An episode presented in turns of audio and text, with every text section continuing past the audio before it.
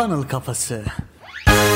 Merhabalar, Funnel Kafası podcast serisi 60. bölüme hoş geldiniz. Ben Emre. Ben Hasan. Bu bölümde sizlerle birçok ortamda görüştüğümüz, bize de birçok kez sorulan niş alan seçmeli miyiz ya da neden seçmeliyiz sorusunu detaylarıyla konuşmaya çalışacağız. O zaman şöyle girelim Emre abi. Yani içimizde bu durduramadığımız daha fazla insana ulaşma arzusu bizi en nihayetinde şuraya götürüyor. Gerek danışanlarımızda olsun gerek bize gelen sorularda olsun. Karşılaştığımız olay şu. İşte hedef kitleyi analiz ediyoruz Kitlemiz şu şekilde demografik bilgileri, ilgi alanları vesaire dönüp dolaşıp ev hanımlarına ve en nihayetinde de herkese ulaşıyor. Aslında herkes bizim hedef kitlemiz olamaz ama o içimizdeki dürtü, arzu bir ürün ya da hizmet satarken herkese satmaya bizi teşvik etmeye çalışıyor. Bunu da bizim bir yerde frenlememiz lazım. Bunu frenlemezsek o işte bütün podcastlerimizde yer yer değindiğimiz kaliteli kitleye ulaşmamız imkansız hale geliyor. O yüzden bu bölümde de sizlere kaliteli kitleye nasıl ulaşabilirsiniz? Bir niş alan seçerken nelere dikkat etmeniz gerekiyor? Onlardan bahsedeceğiz. Evet Emre abi nasıl başlamalıyız? Bize bir anlatır mısın? Öncelikle çok sezgi karşıtı olsa da hani niş alan seçme işi çok kıymetli olduğunu her zaman zaten dile getiriyoruz. Ama benim buradaki görüşüm biraz daha farklı olarak yani insanların düşüncelerine de yakın olarak şöyle. Bence bir insan mesela biz kendimizden başlayalım. Danışmanlık işi ile başlayacak diyelim işte Facebook, Instagram reklam danışmanlığı olsun spesifik bir örnekten. Ben bu işte önce bütün firmalara danışmanlık verebilirim. Yani zaten bakın dikkat ederseniz şunu konuşmuyoruz. Yani böyle geniş bir iş yapmaktan konuşmuyoruz. Çünkü artık dönem geniş iş yapmayı zaten kaldıracak bir dönem değil. İşte yapmamız gereken mesela diyelim ki ben Facebook, Instagram reklam danışmanlığı yapıyorum. Burada önce ne yapmalıyım? Zaten geniş bir alan seçmeliyim. Bu ne demek? Yani gidip bir gayrimenkul firmasına da danışmanlık verebilirim. Gidip bir kafe restorana da danışmanlık verebilirim. Bunların hepsini deneyimleyebilirim. Çünkü niye? Biz daha yola yeni başladık. Hangisi için daha verimli verimli olacağımızı henüz bilmiyoruz ama baştan da bilebiliriz ama genel olarak burada önemli olan şu bir sektöre girdiğinizde o sektörle alakalı farklı alanları deneyimlerseniz ileride hangisiyle çalışmak istiyorum ya da işte ben sadece şu sektöre hizmet verebilirim sorusunu cevaplamanız daha kolay olur. O yüzden benim buradaki tavsiyem net olarak şu. Geniş başlamak zararlı bir şey değil. Evet niş alan seçmelisiniz ama önce sektörün dinamiklerini, hangi sektörde nasıl iş yapılıyor, istedikleri nelerdir, gereklilikleri nelerdir bunları öğrenmek için geniş başlamanın ve sonra alanı daraltmanın daha faydalı olacağını düşünüyorum. Evet bu konuda sana katılıyorum Emre abi. Zaten şöyle de bir durum var. Piyasada sıkça duyduğumuz şey işte niş bir alan belirleyin. Ondan sonra harekete geçin. O niş alanda öğrenmelerinize başlayın vesaire gibi söylemler var. Bu yanlış değil ama yeni başlayan bir insanın neyden keyif alacağını, hangi sektörün ona daha iyi olacağını vesaire gibi şeyleri bilmesi bence imkansız. Mesela biz başladığımızda Hasan'ın dönüşüm hikayesine de bakabilirsiniz. Fan Kafası Podcast serisi ikinci bölüm. Restoranlarla başladım. Şimdi restoranlara da danışmanlık verdim. Erkek kuaförlerine de danışmanlık verdim. Kadın kuaförlerine de verdim. Ve beraber biz düğün salonuna danışmanlık verdik. Başladığınız andaki vizyonunuz ilerlediğinizde kesinlikle değişiyor dostlar. Eğer bir şey yeni başlıyorsanız. Yani ben restoranlara danışmanlık verirken aklımda sadece şu vardı. 10 tane restorana danışmanlık versem sadece restoranlara tamam yeter. Gayet iyi benim için. Ama şu an fanın kafasının evrildiği yer nasıl başladı? Bizim Emre abiyle düğün salonuna funnel danışmanlığı vermemiz de başladı. Ben böyle sanki Allah'ın bir emriymiş gibi böyle at gözlüklerimi takıp işte diyorlar ki her yerde niş yapman lazım, niş sektör seçmen lazım diye sadece restoranlardan gitseydim belki artık keyif almamaya başlayacaktım. Arzu ettiğimi bulamayacaktım. Bunları da ele almamız lazım yani. Şu konuda içiniz rahat olsun. Eğer bir şeye yeni başlıyorsanız niş alandan ziyade işte dijital pazarlama danışmanı olmak istiyorsanız ona da danışmanlık hizmeti verin. Öbürüne de verin. Başkasına da verin. Sektörleri deneyin. Yani denemeden bilmeniz aslında çok zor şeyler bunlar. Buradaki olayımız şu değil. Motivasyon kaynağından bahsetmiyoruz. Yani şöyle bir yanılgıya da düşmeyin. Ben bir niş seçtim. Gayet güzel ilerliyorum ama mutlu değilim. Veya bu nişte ilerlemek istemiyorum. Bu nişte ilerlemek istemememin sebebi acaba nişin yanlış olduğu mu? Bu birinci soru. İkinci soru da şunu düşünün. Sizin hayattaki motivasyonunuz ne? Biz mesela Emre abiyle bunu sürekli konuştuğumuzda nihai olarak şu sonuca varmıştık. Biz aslında şu an tutkulu olduğumuz işi yapıyoruz. Bu konuda okey. Ama bizim motivasyonumuz işte dijital pazarlama yapmak değil. Funnel danışmanlığı yapmak değil. Funnel kafasının altı sac ayağını uygulamak değil. Biz neden neden neden neden sorularını kendimize sorarak asıl motivasyonumuzu bulduk. Ve ondan sonra işte bu iş bize uygun mu değil mi diye düşündük. Neydi bizim motivasyonumuzda? Düştüğümüz zaman yeniden kalkabileceğimiz bir yeti istiyoruz biz. Biz bunu yapabilirsek özgür olacağımızı düşünüyoruz ve özgür olursak da arzu ettiğimiz hayatı yaşayacağımız bir işi seçebileceğimizi düşünüyoruz. Bu çok ayrı bir konu. İşte niş seçerken ya ben bu işi tam sevemedim, beni motive etmiyor demek ayrı bir konu. Demesinler yani değil mi? Demesinler öyle bir. Asıl önemli şey motivasyon değil yani. Motive olmasan da motivasyonun yoksa bile onu yap ki, deneyimle ki senin gerçekten ne istediğini bulabilmen daha kolay olsun. Belki de motivasyonu yanlış yerde arıyorsun. Onu demek istiyorum aslında. Motivasyonu yanlış yerde arıyorsun. Senin seçtiğin niş veya sektörün seni motive edecek bir şey değil. Daha derin sebepler olması lazım. Yani o zaman her sabah kalktığında motive olabiliyorsun. Niye? Şu an işte belirli bir konfor alanı içerisindeyiz. Belirli bir iş yapıyoruz ve arzu ettiğimiz hayatı yaşama yolunda ilerliyoruz.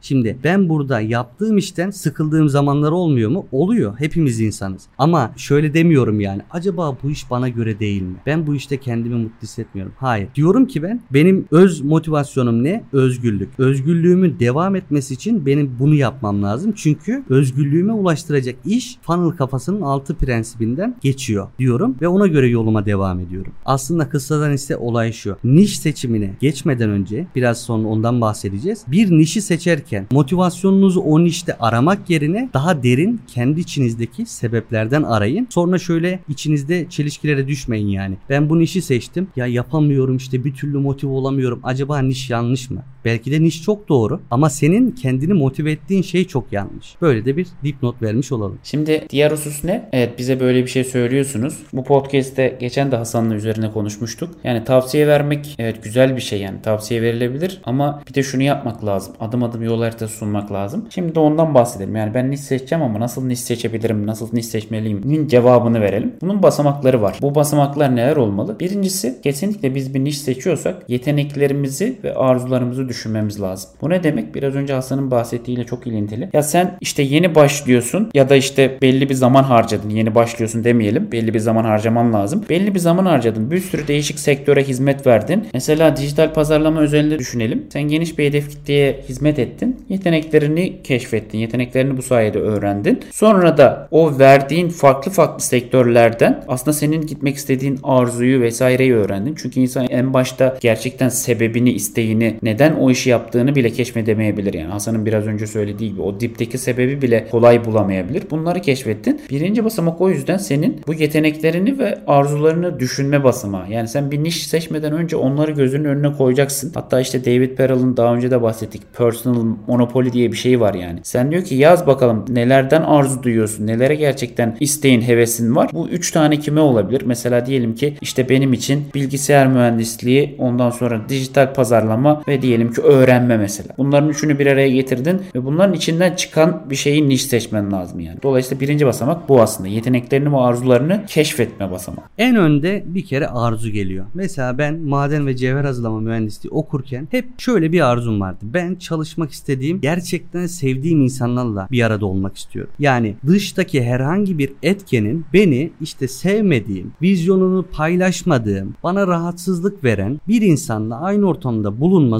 zorunluluğumun olmasını istemiyordum. Arzularımdan birisi buydu. Şimdi bu doğrultuda yeteneklerimi sıralamaya başladım. İşte neler yapabilirim? Hmm, ticaret geçmişim var. Ticaretle ilgileniyorum. Ondan sonra girişimciliğe hevesliyim. Bağlamlar kurabiliyorum. Satış konusunda çok meraklıyım. Pazarlama konusunda çok meraklıyım. Sistem inşa etme hususunda çok meraklıyım. Bunları yazmaya başlıyorum ve sonra ikinci aşamaya geçiyoruz. Başa döndüğüm zaman dediğim gibi en önemlisi önce arzu. Yani sen neyi arzuluyorsun kardeşim? Belki şunu diyebilirsin. Hani bu da bir seçenek. 8-5 çalışayım kafam rahat olsun. E buna göre de bir yetenek skalası çıkarabilirsin yani. Ya girişimci bile olsan 8-5 çalışacağın girişimler bile olabilir yani. İlla herkes bir takımın lideri olmak durumunda değil yani. Evet. Sonra ikincisi ve en önemlisini, en önemlilerinden bir tanesi diyeyim. Sen yetenek ve arzularını sıraladın. Bu yetenek ve arzulara göre bir alana odaklanacaksın. Şuna bakacaksın. Burada bir pazar var mı? Yoksa olmayan bir pazara gitmek, olmayan bir pazarı olmayan bir nişi seçmek sana hiçbir şey kazandırmaz. O yüzden hep hep şunu söylüyoruz. Yetenek ve arzuların pazarla birleştiğinde aslında bir nişe dönüşüyor. Yani nişi yanlış anlamamak lazım o sebeple. O yüzden ikinci en önemli husus ne? Burada bir pazar var mı? Buna bakmak. Tabi bu biraz şuna benziyor. Daha basit bir anlatım yaparsak müzikle hiç alakası olmayan bir kitleye saksafon eğitimi satmak istemek gibi bir şey. Öyle bir pazar yok ortada yani. Evet. Sonra üçüncüsü ne? Bu pazarı evet ben böyle bir pazar buldum. Bunu olabildiğince daraltmak. Mesela bir örnek vereyim. Diyelim ki sen işte mindfulness eğitimi veriyorsun. Tamam aklıma nereden geldi bilmiyorum. Böyle bir şey geldi. Mindfulness eğitimi veriyorsun. Normalde işte Türkiye'de bir sürü mindfulness eğitmeni var ve böyle bir pazar var yani. Ama sen bu pazarı daraltmak için diyelim ki Hollanda'dan Türkiye'ye göç etmiş birisin ya da Türktün Hollanda'da yaşıyordun sonra Türkiye'ye kesin dönüş yaptın. Sen ne yapabilirsin? Bak çok neş bir şey söyleyeceğim. Hollanda'da ya da işte yurt dışındaki gurbetçilere mindfulness eğitimi verebilirsin. Kardeşim ben yurt dışındaki gurbetçilere mindfulness eğitimi veriyorum. Bakın burada ne oldu? Senin geçmişin, sahip olduğun yetenekler, orada yaşıyorsun. Zaten oranın kültürünü biliyorsun ya da gurbetçinin neler yaşadığını, nasıl sıkıntılar yaşadığını biliyorsun. Ve sen sadece gurbetçi olan insanlara mindfulness eğitimi veriyorsun. Bakın niş mesela bu bayağı niş bir iş yani. Benim de aklıma şöyle bir konu geldi Emre abi. Mesela tek işimiz hedef kitle belirlemek.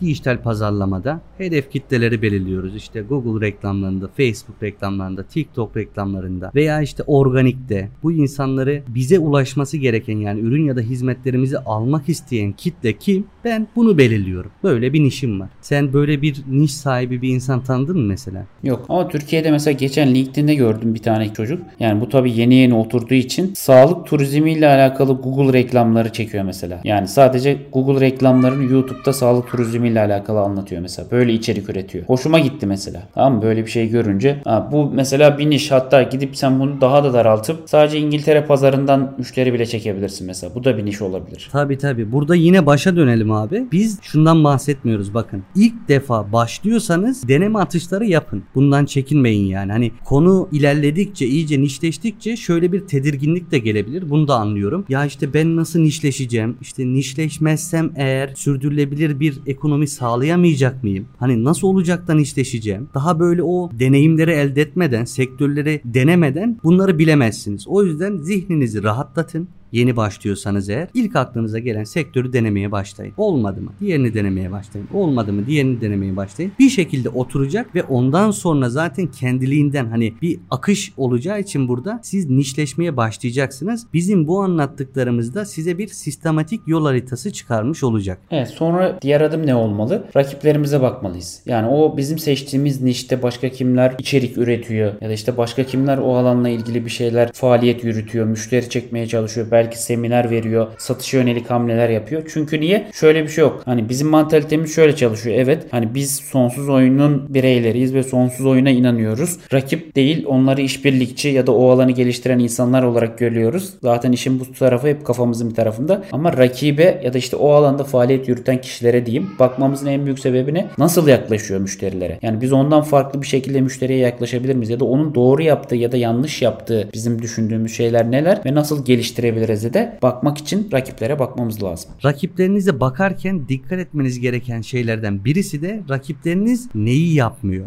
Bunun için de soru sormanız lazım. Mesela Emre abi örnek vermişti. Sağlık turizminde Google reklamları yapan bir kişi vardı. Şimdi sen eğer o kişiye rakip olacaksan şunu sorman lazım. Sağlık turizminde Google reklamlarında en çok canınızı ne acıtıyor? Ne yanlış yapılıyor? Müşteriye tabii bunu. Neyden rahatsızsınız? Bunlardaki sonuçları aldığınız zaman ve o yapılan işlemin tersinde gittiğiniz zaman direkt ayrışmaya başlıyorsunuz veya dijital pazarlama uzmanısınız. Eğitim vermek istiyorsunuz. Şu soruyu sorabilirsiniz. İşte dijital pazarlama eğitimlerine katıldınız. Orada sizi en çok ne rahatsız etti? Veya neyin de olmasını isterdiniz? Kafanızda hangi soru işaretleri kaldı? Gibi soruları sorup cevapları alırsanız ve siz eğitimlerinizde o soru işaretlerini giderirseniz direkt zaten ayrışmış oluyorsunuz. Evet kesinlikle. Ya burada önemli olan müşterinin ne istediğini ya da işte canının neyin yaktığını öğrenebilmek. Belki de müşteri diyecek ki mesela en çok yaşadığımız problem sağlık turizmini bilmemesi diyecek mesela atıyorum Google reklamları için. Ha sen de eğer sağlık sağlık turizmini iyi bilen biriysen hatta belki de kariyerinde geçmişinde böyle bir şey varsa mesela 1-0 önde başlayacaksın yani. O alandaki nişte daha ön plana çıkacaksın. Bu kısımda önemli. Sonra sonuncusu da ne? Biz bunları yaptık, bunu gördük. Yani ne yaptık? Yeteneklerimizi ve arzularımızı düşündük. Bunun bir pazarı olup olmadığına baktık. Sonra o pazarın içerisinde de kendi nişimizi olabildiğince yine bu yeteneklerimizle vesaire birleştirerek daralttık. Sonra rakiplerimize baktık. Ne yapıyorlar, ne yapmıyorlar. Dediği gibi Hasan'ın müşteriye sorup problemlerini, sıkıntılarını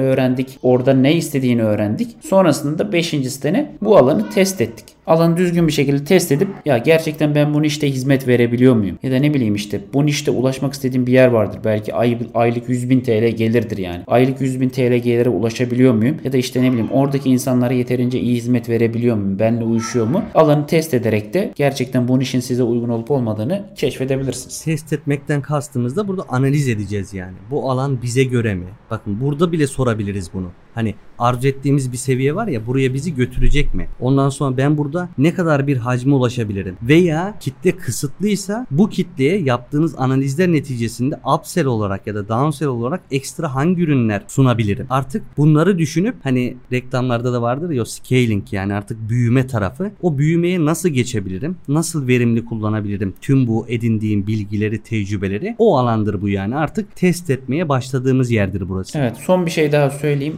Ondan sonra bu bölümü kapatalım. Niş bir alan seçmeyi şöyle de anlamamak lazım. Bunu belki ayrı bir podcast bölümünde bahsederiz bilmiyorum. Niş alan seçmek demek şu demek değil. Ben sadece orada var olurum demek değil. Evet orada var olacaksın ama zaman geçtikçe sen bulunduğun alanla ilgili o sektörün tamamına erişmek, tamamına değer katmak zorundasın. Mesela diyelim ki sen bir sahasın, gidiyorsun ve sadece dropshippingçilere hizmet ediyorsun diyelim. Sen e-ticaret sistemiyle ilgili de insanları bilgilendirirsen senin bir geleceğin olabilir. Niş alanı şöyle algılamamak lazım. Yine baştaki söylediğimi tekrar ediyorum. Ben sadece bu alana hizmet veriyorum. Sadece bu alanda içerik üretirim. Sadece bu alanı bilgilendiririm değil. Hayır zaman geçtikçe senin daha görünür olabilmen için o içinde bulunduğun sektörü bakın niş alanı demiyorum. Sektörü beslemen, oraya da hizmet etmen yani içerik üretmen önemli. Bu Emre abi senin anlattığın tabii içerik üretim kısmı buna katılıyorum. Bir diğer kısmı da şu aslında. Hani madem sağlık turizmi örneğini verdik oradan gidelim. İşte sen sadece sağlık turizmi yapan firmalara Google danışmanlığı veriyorsun. Orada artık nişleştin. Artık insanların yani gelecek potansiyel müşteriler hakkında daha fazla bilgiye sahipsin. Ne yaparsın? Sağlık turizmi yapan çoğu firma ne yapıyor? Call center var. Telefonla görüşüp olayı bağlıyor değil mi? Sen call center'la iletişime geçersin dersin ki bak bu insanların acı noktaları şu. Sana bunu doğrudan söylemiyor ama bizim potansiyel müşterilerimizin büyük bir kısmı Google'da şunu da aratıyor. Mesela hani bunu da aratıyor. Biz ekstra insanlara telefonda şunu da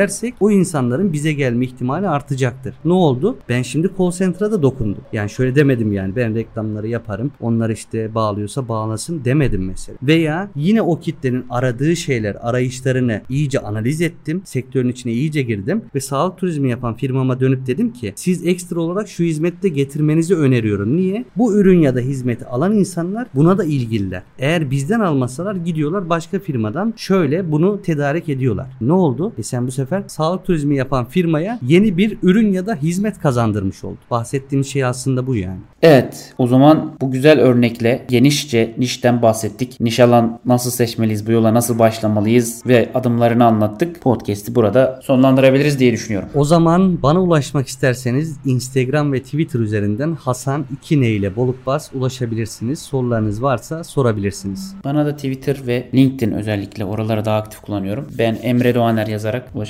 O zaman ne diyoruz Emre abi? Funnel kafasından uzak kalmayın. Ve unutmayın bu hayatta hepimiz birer satıcıyız. Kendinize iyi bakın.